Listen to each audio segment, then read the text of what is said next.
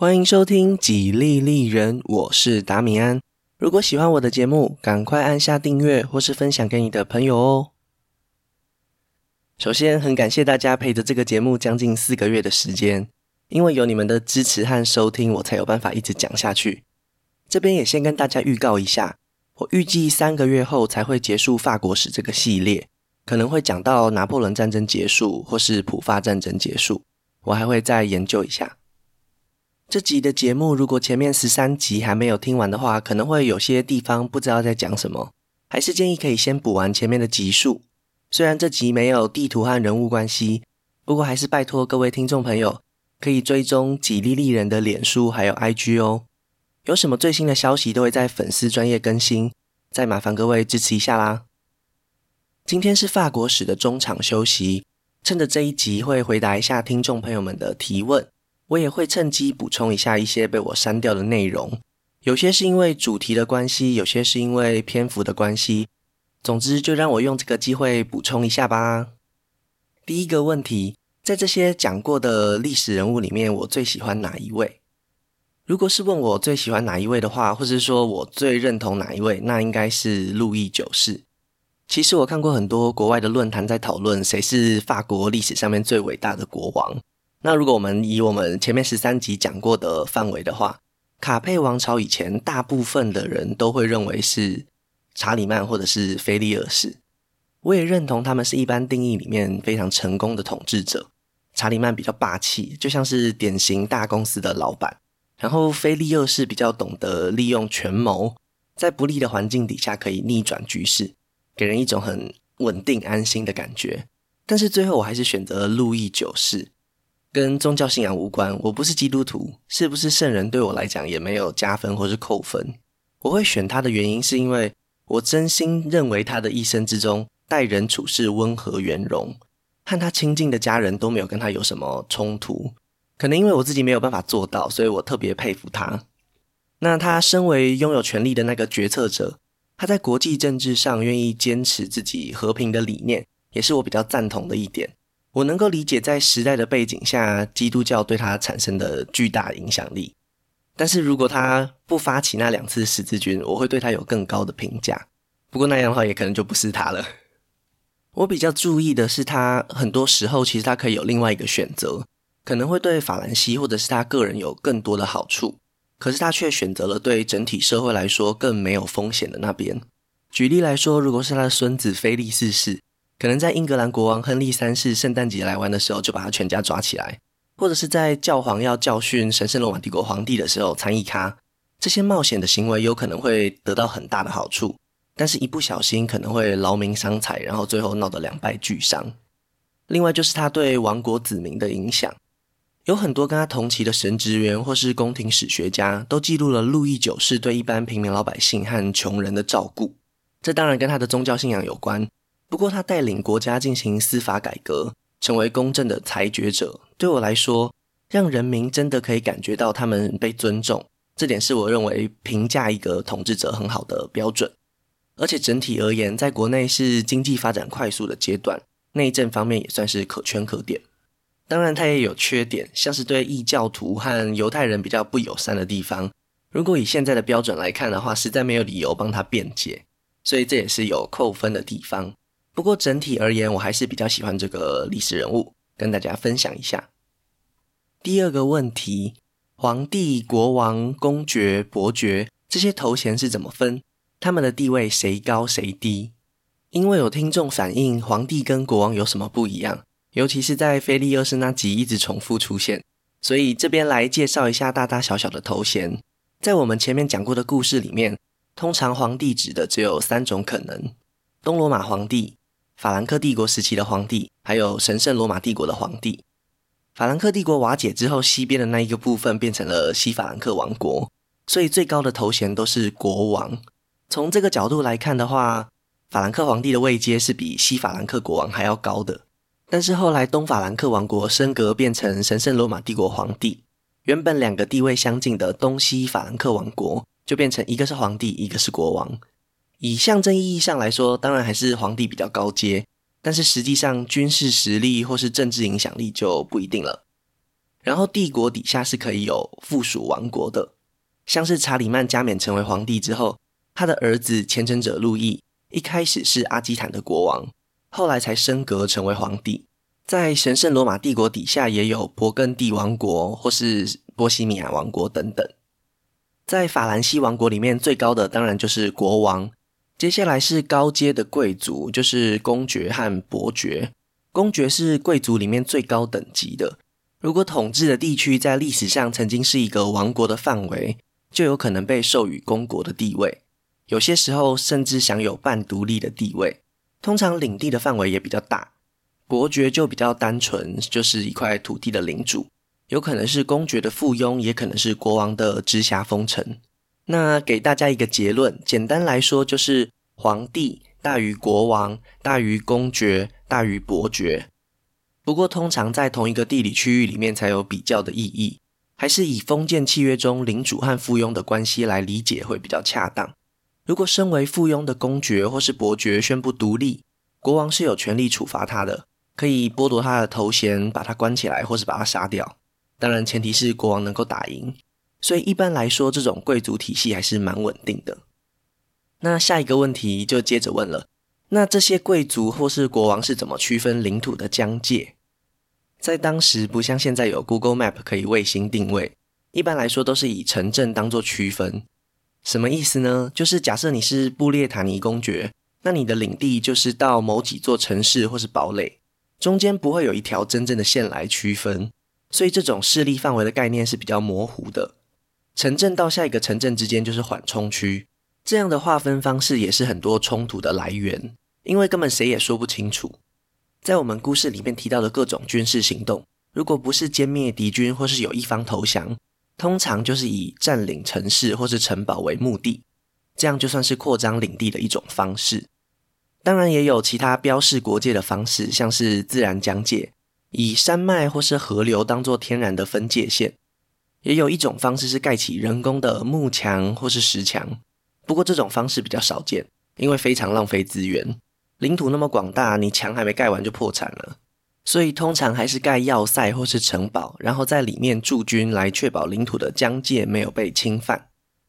好，再来下一个问题，在凯撒和维钦托利的对战中，怎么会有日耳曼骑兵的出现？其实，在第二集里面，我们也可以看到，在罗马人对外的方针之中，以夷制夷是非常重要的战略方向。在凯撒的高卢战争期间，其实也有和莱茵河边界的日耳曼人战斗，而且取得重大的胜利。战败的日耳曼部落接受罗马共和国的条件，算是一种类似佣兵的概念。不单只是日耳曼人，其实也有一些高卢人是愿意和凯撒合作的。不过，在第一集的故事里面，我省略不谈，是因为怕故事线太混乱。下一个问题，戈尔戈维亚围城战当中，冲锋的士兵怎么会没有听到凯撒的命令呢？其实，罗马军团的行军或是战斗都有很严格的规定，这也是他们很强大的地方。凯撒下令撤退，但是命令却没有被彻底执行，这件事情很有可能只是凯撒自己对这场失败的解释而已。因为我们描述的高卢战争，大部分都是来自于凯撒自己所写的高卢战记。如果是我，我应该也不会承认是我这个指挥官的判断错误，这样才能维持我完美的形象，也算是政治宣传的一种吧。下一个问题，维钦托利的失败是运气不好吗？当然，最后阿莱西亚之战时，高卢人确实有机会靠着人数优势击败罗马军团，但是凯撒和他的军团展现了顽强的一面。不能说是运气好才获胜，不过我认为整场高卢战争最重要的是阿瓦利肯，因为双方政治体制的差异，让维钦托利的意志和作战方针没有办法贯彻，在复杂的部落联盟关系里面，他还是没有办法抵抗旧有的政治常态，所以才让罗马军团在阿瓦利肯获得了补给，不然我认为很有可能罗马军队在没有补给的情况下，很快就要放弃了。只要凯撒尝到一次重大的失败。罗马共和国里面，他的政敌就会把他拉下台。罗马征服高卢的野心应该也会消失很长一段时间。下一个问题：为什么故事的最后要讲拿破仑三世设立铜像？那段铭文是我很喜欢的部分。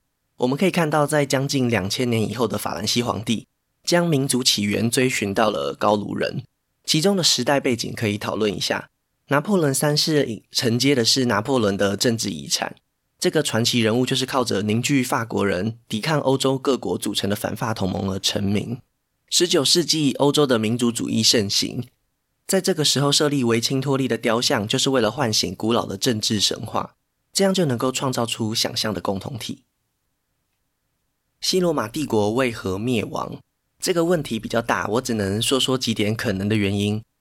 在气候史上，大约在西元四百年左右，欧亚大陆出现了寒冷化的现象，中高纬度地区的动植物数量因此下降。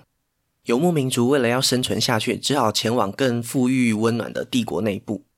至少相对于干冷的东欧或是中亚来说，西欧和南欧是比较适合生存的。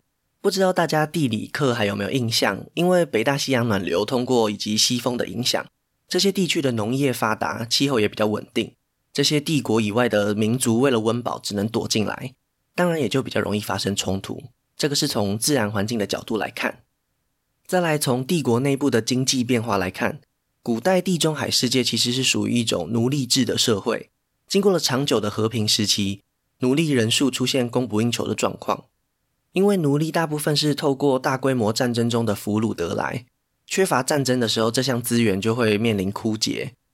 罗马最繁荣的时候是共和末期到帝国初期，这个时候版图迅速扩大，透过战争也带来很多的奴隶。第一集的凯撒就是很好的例子，因为高卢战争的成功，让帝国核心地区就是意大利这边的生活水准也提升了不少。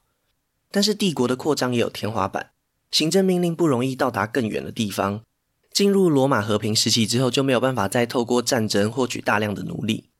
另一方面，虽然对外的战争减少，但是内战不断的情况底下，可以耕作的土地和劳动力也因此急剧下降，衰退的经济产值没有办法支撑奢华的贵族消费以及庞大的公共服务，其中更有庞大的预算要来支付日耳曼佣兵，积欠的军费让日耳曼人更容易不满，也就造成这些外籍佣兵开始起兵造反。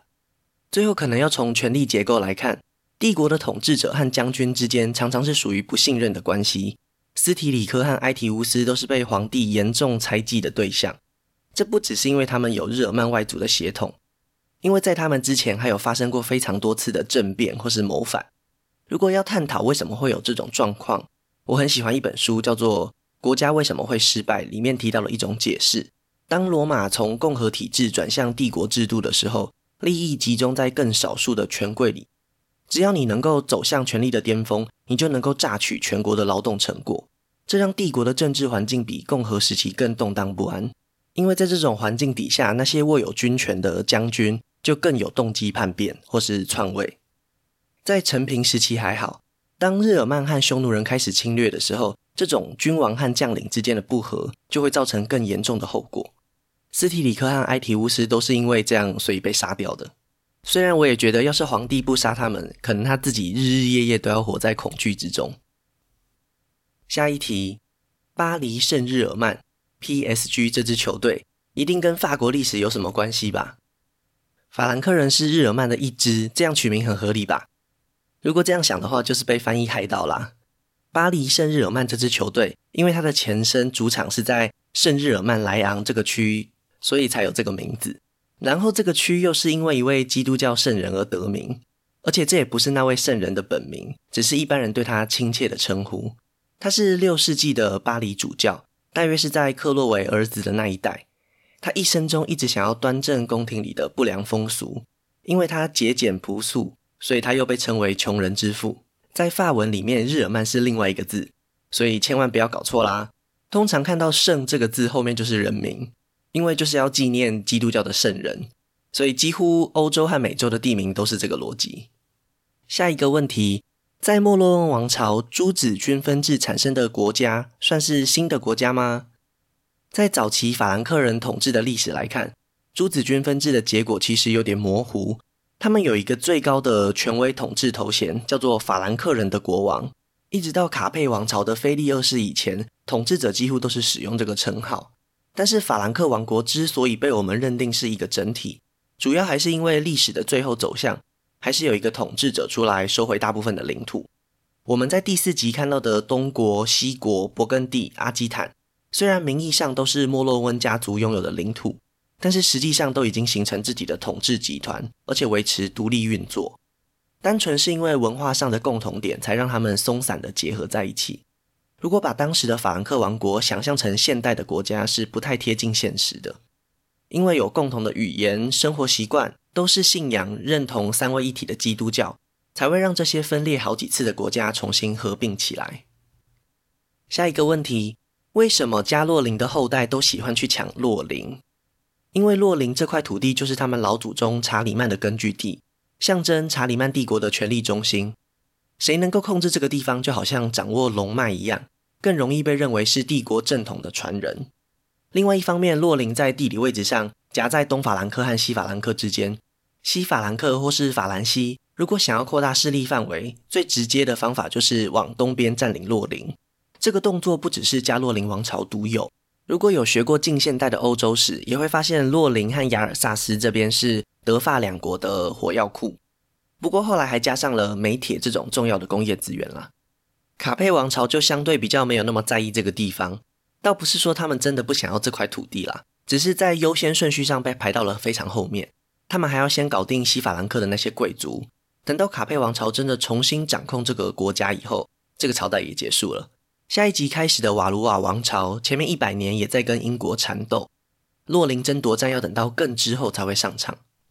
下一个问题，为什么神圣罗马帝国要绑架狮心王理查呢？理查回国的途中，在维也纳附近被奥地利公爵利奥波德抓住。我们在第十一集有讲到，十字军攻下阿卡以后，狮心王理查独自霸占了宫殿，他撕下了其他贵族的旗帜，其中的一面就是属于这个利奥波德的。而且他还怀疑理查暗杀了他的堂哥，所以把他囚禁起来准备审判。当时候的皇帝是亨利六世，他所属的家族叫做霍亨史陶芬。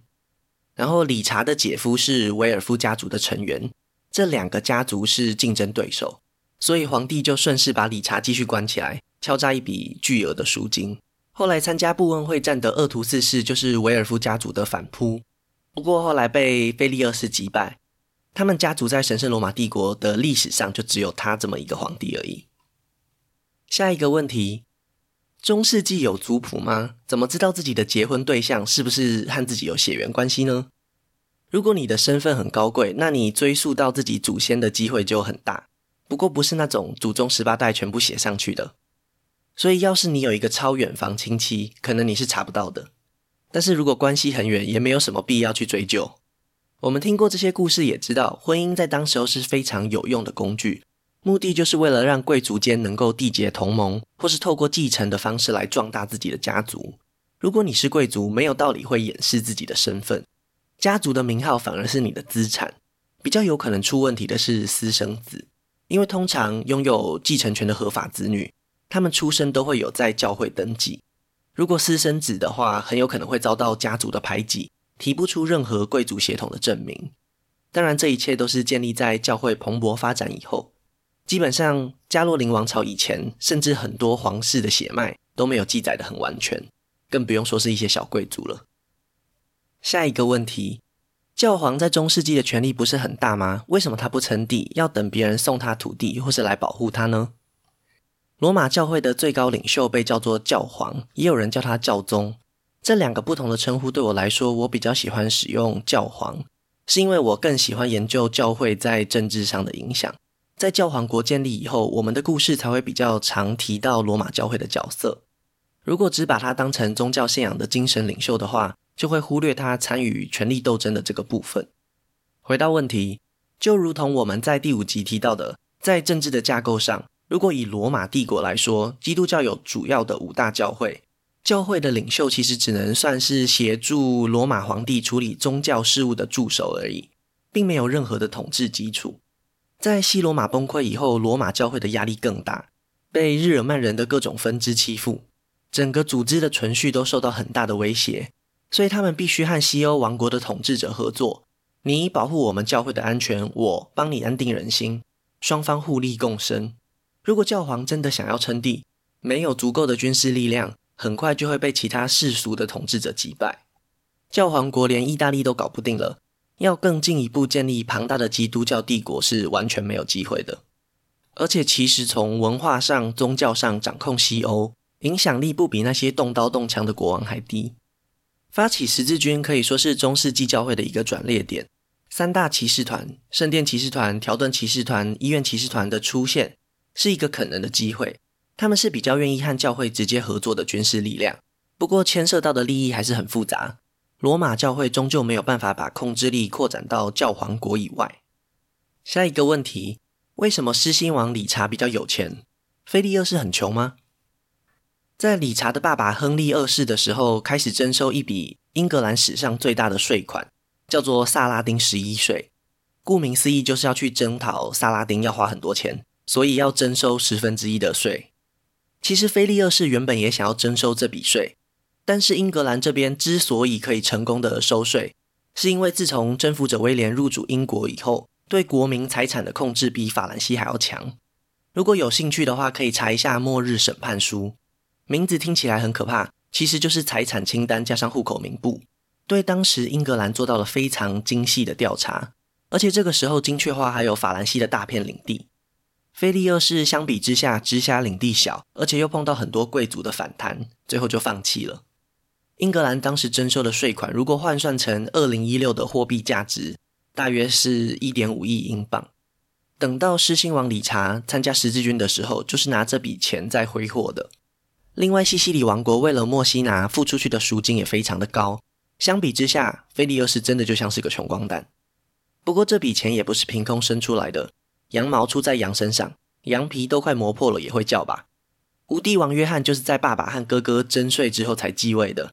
就算他自己不乱搞，那些贵族和人民也早就不爽到了极点，之后才会发生那些贵族反抗英格兰国王的叛乱。下一个问题，菲利四世是个贪财的国王吗？他确实是个对钱斤斤计较的国王，但他也不是一个贪心的国王。如果没有战争，有时候他会停止征税，因为他认为需要多少就跟人民收多少税才是合理的。如果国家需要你的付出，你最好不要跟我讨价还价。但是如果没有需求，那多收税就是不合理，而且也是不道德的。在他去世的前两年，甚至还把法兰德斯上缴的那些罚款退还给法兰德斯伯爵。这点我在查资料的时候也是觉得蛮意外的。最后，我想要补充一点关于犹太人的事情。基本上从第十集开始，十字军行动对犹太人来说就是一场噩梦。虽然敌人主要还是远方的穆斯林。但是生活在欧洲各地的犹太人，很自然的被当成仇恨投射的对象，在神圣罗马帝国内部，甚至还被屠杀过好几次。法兰西对他们也不是很友善，很多为卡佩王朝的国王都曾经没收他们的财产，甚至把他们驱逐出境。路易九世任内，曾经在朝堂上激烈争辩，关于犹太人的经典《塔木德》应该要怎么处理。最后，国王决定跟从罗马教会的指示。把能够找到的塔木德全部都烧光。在欧洲，犹太人被迫害是远远比希特勒还要早的很多的。犹太人是西方历史上很特别的一个族群，常常在找资料的时候看到他们出现。在这边小小补充一下，虽然没有叶配，但是我还想要推荐一个游戏，叫做《十字军之王三》。在这个游戏里面，你可以非常深刻体会到中世纪欧洲的政治制度，像是这集提到的贵族阶级区分。或者是政治联姻和国家继承法。如果玩过这个游戏，在研究欧洲的历史会非常有感觉。不过缺点就是会花很多时间。有一阵子我很沉迷在这个游戏里，玩到废寝忘食。那今天的中场休息就到这边告一段落啦。下一集瓦卢瓦王朝即将上场，而且马上就准备要迎来英法百年战争。希望大家可以继续支持哦。